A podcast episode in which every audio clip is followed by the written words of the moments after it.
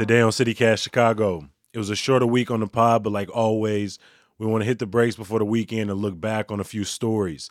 City Bureau's Bettina Chang joins me and our very own Simone Alicea to do just that. It's Friday, September 10th. I'm Jacoby Cochran, and this is CityCast Chicago.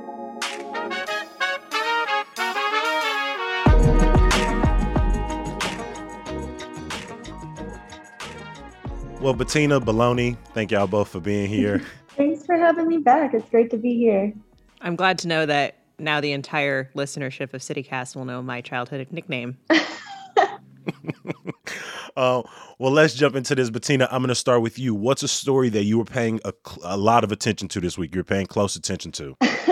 sort of couldn't take my eyes away from Jim Gardiner, our esteemed alderperson of the 45th Ward, who um, is in hot water, to put it lightly. Yeah. Um, I mean, we've had some pretty bad alder people in our, our um, history as a city. Mm-hmm. Um, but yeah, Jim Gardiner and the leaked text revealing that he called his colleagues several bad words, of which I'm not sure I'm allowed to say on CityCast, um, especially women, and just like really revealing the depth of misogyny that takes place in Chicago politics, even at the highest levels, even as we have a woman mayor and many women alder people um, it's just, I mean, I mean, it's outrageous, and it really shows how um, how toxic politics ha- have gotten in the city, and especially on the northwest side, where I feel like there's been a lot of a lot of fighting in the last couple years.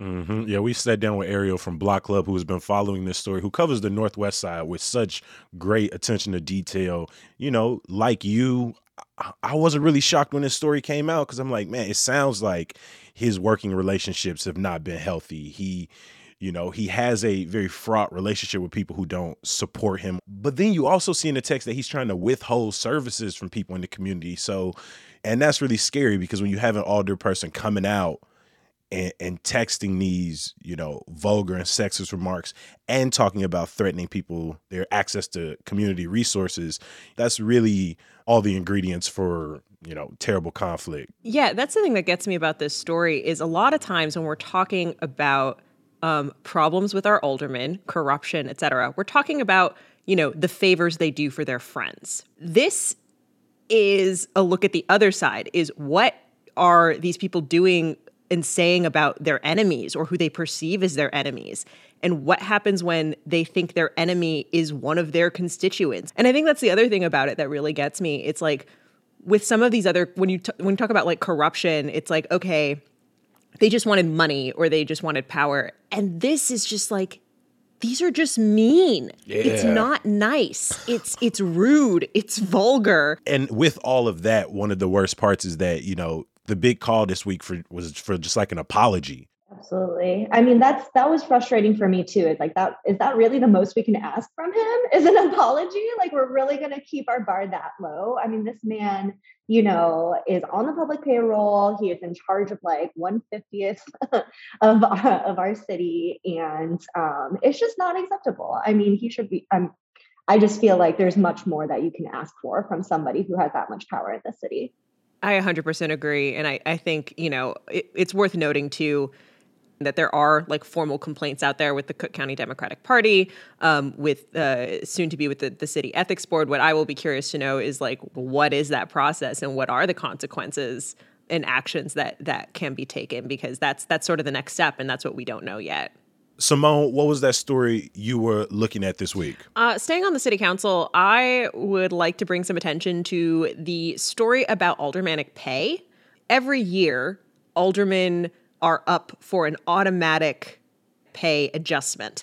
This is stemming from a 2006 law that sort of tried to get around the idea of like having the city council vote on its own pay every year. So it, what the solution they came up with was this automatic pay adjustment. And this year is set to be the largest pay increase in 15 years, a 5.5% increase in pay. Mm-hmm.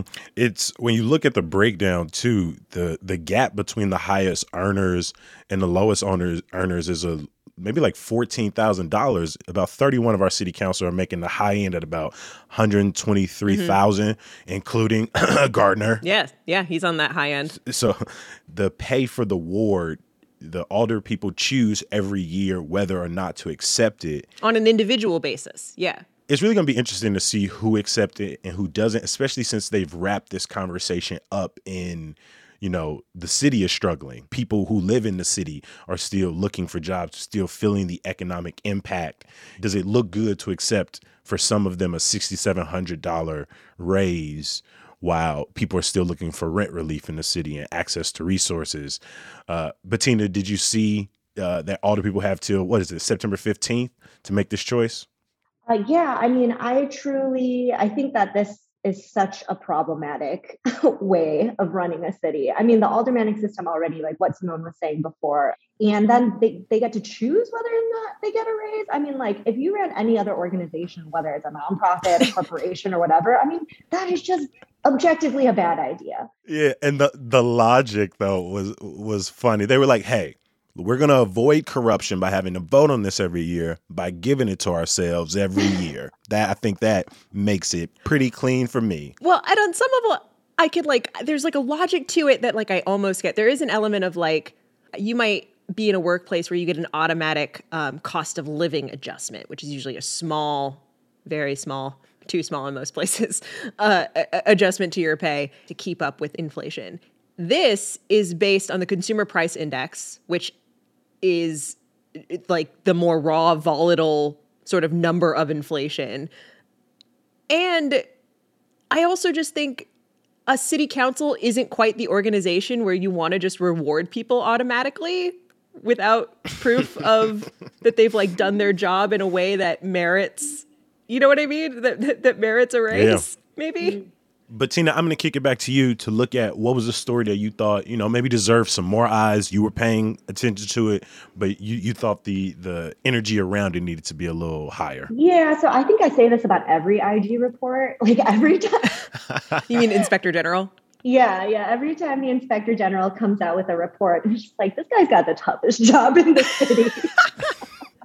right? He's the city watchdog, doesn't get a ton of funds in order to do what he does. And yet they, the, the office puts out these reports regularly. And the most recent one that I saw was about the Department of Finance and the way that the city holds its money. And so wherever we put our money, that bank or that group of banks gets like a huge benefit out of it, right? The reason this inspector general report came out is because City Bureau and WBEZ did a huge investigation last year that revealed the top lenders in the city, the biggest banks, are actually spending almost like cents on the dollar uh, in black and brown neighborhoods compared to white neighborhoods. In fact, like there are neighborhoods, single neighborhoods on the north side, like Lakeview, get more home lending dollars than all of the black and brown neighborhoods combined. Uh, the inspector general is basically saying like we could be doing something more about vetting these banks before we put our money there and we just aren't yeah i'm i'm glad you brought this one up because it was definitely fell by the wayside for me. I did not. Um, yeah, I missed this. Catch too. this report when it first came out, but as you talk through it, like the the way these banks are uh, choosing not to invest in black and brown communities, still have predatory interest rates. Like, man, this topic definitely needs more attention. Simone, what's the story you were paying attention to this week and you thought it deserved a little more energy? This is one of our wonkier conversations because I want to talk about zoning. Yes. uh, okay, banks, zoning, aldermanic pay. Let's get into the yeah. We're really we're really getting into it. Uh, also, in the city council, the uh, zoning committee passed an adjustment easing zoning laws on cannabis dispensaries. You know, we just did an episode on uh, equity in the cannabis industry or the lack thereof. This is a really key component of that that I think a lot of people miss, which is like, okay, you have a license, but can you actually build the pot shop? Mm-hmm. Where, Where is, it, going to go? go? Where you? Um, and in Chicago, the zoning restrictions have been re- they've been really, really, really strict. This new ordinance that was just passed in committee relaxes that significantly throughout Chicago. So I think the part there was a part that got a lot of attention about like, oh, there could be more um, pot shops downtown, but these zoning rules actually apply across the city. It could be easier soon to open a pot shop in Chicago. Period. And I am just really excited about that because I need dispensary prices to go down. I just I need it to happen immediately as soon as possible. It's, it's it's absolutely ridiculous. Not only that we have less than 20 dispensaries in the biggest uh, city in Illinois, that they are terribly placed around Mm-hmm. the city. And like you said, they got prices at a place that's just like ridiculous. Like, buddy, I'm not giving you that. Going back to aldermanic privilege, right? Like that is one of the big problems in our city is that aldermen have so much control over zoning. And so I worry about like individual aldermen trying to block cannabis dispensaries um, and what that would mean for more equitable um, distribution of licenses, which clearly there has not been. Uh, but if prices go down, I'm for it.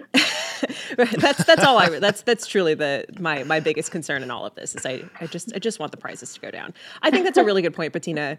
This particular ordinance is, is the whole idea is that it actually removes the barrier of having to go to your alderman and specifically mm. get a, a, a special permit and a special permission to, to operate. Let's move on to some good news to get the people through the weekend. Simone, I'm gonna start with you. What was a moment of joy or some good news you want to share with our CityCast audience? So over the weekend, I was back in Washington visiting with family, and we were at a uh, hops farm, and we were there because they were honoring my extended family because my great grandfather and many of my uncles used to work on this farm, and now the farm is sort of part of this coalition of ranches in Yakima. That they're the largest producer of hops in the U.S. Beer runs in your family. Yeah, it was very cool. But then it was like also really cool to think that like I could come back to Chicago into one of like our many, many, many breweries. Like I think Chicago is very much a beer town and think to myself like, you know, my family history might exist in any one of these pints or bottles or whatever it is I'm drinking. And it was just like a nice reminder um of of just like being connected to family no matter where I am. And it was really nice. Oh, that's so sweet. I could 100% picture Simone walking into a brewery and being like, hey, where you all get your hops from? and they're like, we get all outside of Yakima and Washington State. She's like, actually, pour me up something, fella. I need, I want to tell you a story. I, I love the topics of today's show so far. It really is like the, what is the foundation on which Chicago runs? And it's honestly, like, if you really from Chicago, you know that like zoning, beer, weed, and aldermen doing what aldermen do, it's pretty much like a run of the mill Chicago day. Bettina, did you have a moment of joy you want to share with the people? yeah, it's about municipal finance. My G. It is a super wonky episode. No, I appreciate that. Um, yeah, so I'm go. I, I'll go with Simone all the way to the other side, and this is also not Chicago related. But last weekend, I watched Shang Chi uh, and the Ten Rings, the Mar- the new Marvel movie, starring Simu Liu, and I gotta say, it just like truly put a shine to my week. Um, you know, to see an Asian American led Marvel movie, to see my people. I just thought, first of all, it was a great movie. And second, it just, I think it marks like a huge, uh, momentous time for um, Asian Americans, and especially with like a year of like increasing hate crimes uh, in a year in which, you know, um, you know, we've been vilified um, due to the virus, but like for so many other reasons. Um, it's just been, it was just, it made huge difference to me. Just sitting in a theater being like, oh my goodness, this is what it looks like to be seen in pop culture. Mm-hmm. Shout out to Simu. Shout out to Michelle, Tony. I went and saw it when it came out, and uh, that shit was beautiful. My moment of joy this week is an event that's taking place this Saturday in Auburn, Gresham. Uh, it's the 79th Street Renaissance Festival. I believe it's the 15th or 16th year of the festival. They usually shut down different parts of the nine, but they're I think they're just shutting down 79th and Racine. So there'll be carnival games, there'll be a senior section, there'll be places for family. You can also take trolley tours of the Gresham neighborhood.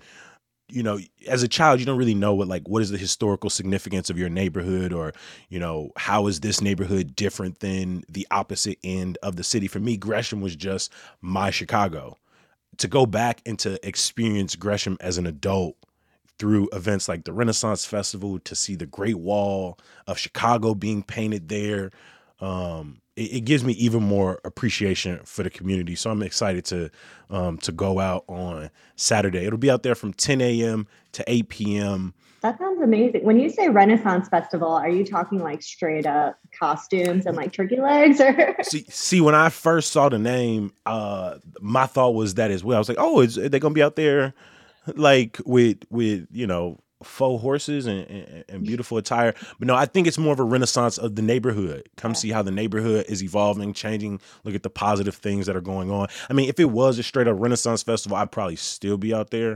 now I just kind of want to put together a Renaissance fair in the hood, right? Like, I just think it'd be really fun. Uh, I think that sounds great, and I do think that turkey legs is maybe that like you know that's the connection. that's, that's the synergy there. we can all come together over turkey legs. Yes. Bettina, Baloney, I appreciate y'all for joining us. Thanks so much. Before I let you go, now summer isn't over just yet. We got about two more weeks, but when I look out my window, I see the leaves on the trees already transforming from green to orange. So they got me wondering. I asked the group what are they looking forward to this fall. Lead producer Carrie Shepard. My favorite part about the new season is pulling out my best fall outfits and updating my wardrobe too. Producer Simone Alicea. I really do like the leaves, both the color and the crunch. And newsletter writer Sydney Madden. I'm excited for all things apples apple picking, apple pie, and apple cider donuts. Me, I'm right there with Carrie. I love getting some new fall fits. You see, you can wear layers, you can feel comfortable, so I'm looking around, all I see is jackets and flannels and blazers and hoodies. Can't wear that in the summer. So I'm ready to get fall fly. I got to give a big shout out to Sam Trump and Mark Greenberg at the Mayfair Workshop for our music. And to you, thanks for joining us another week. And if you're new here, head over to chicago.citycast.fm. There's a lot of information there for you. I promise. I'll talk to y'all on Monday. Peace. Forward towards, forward towards. What are you saying, boy? Don't even make no sense.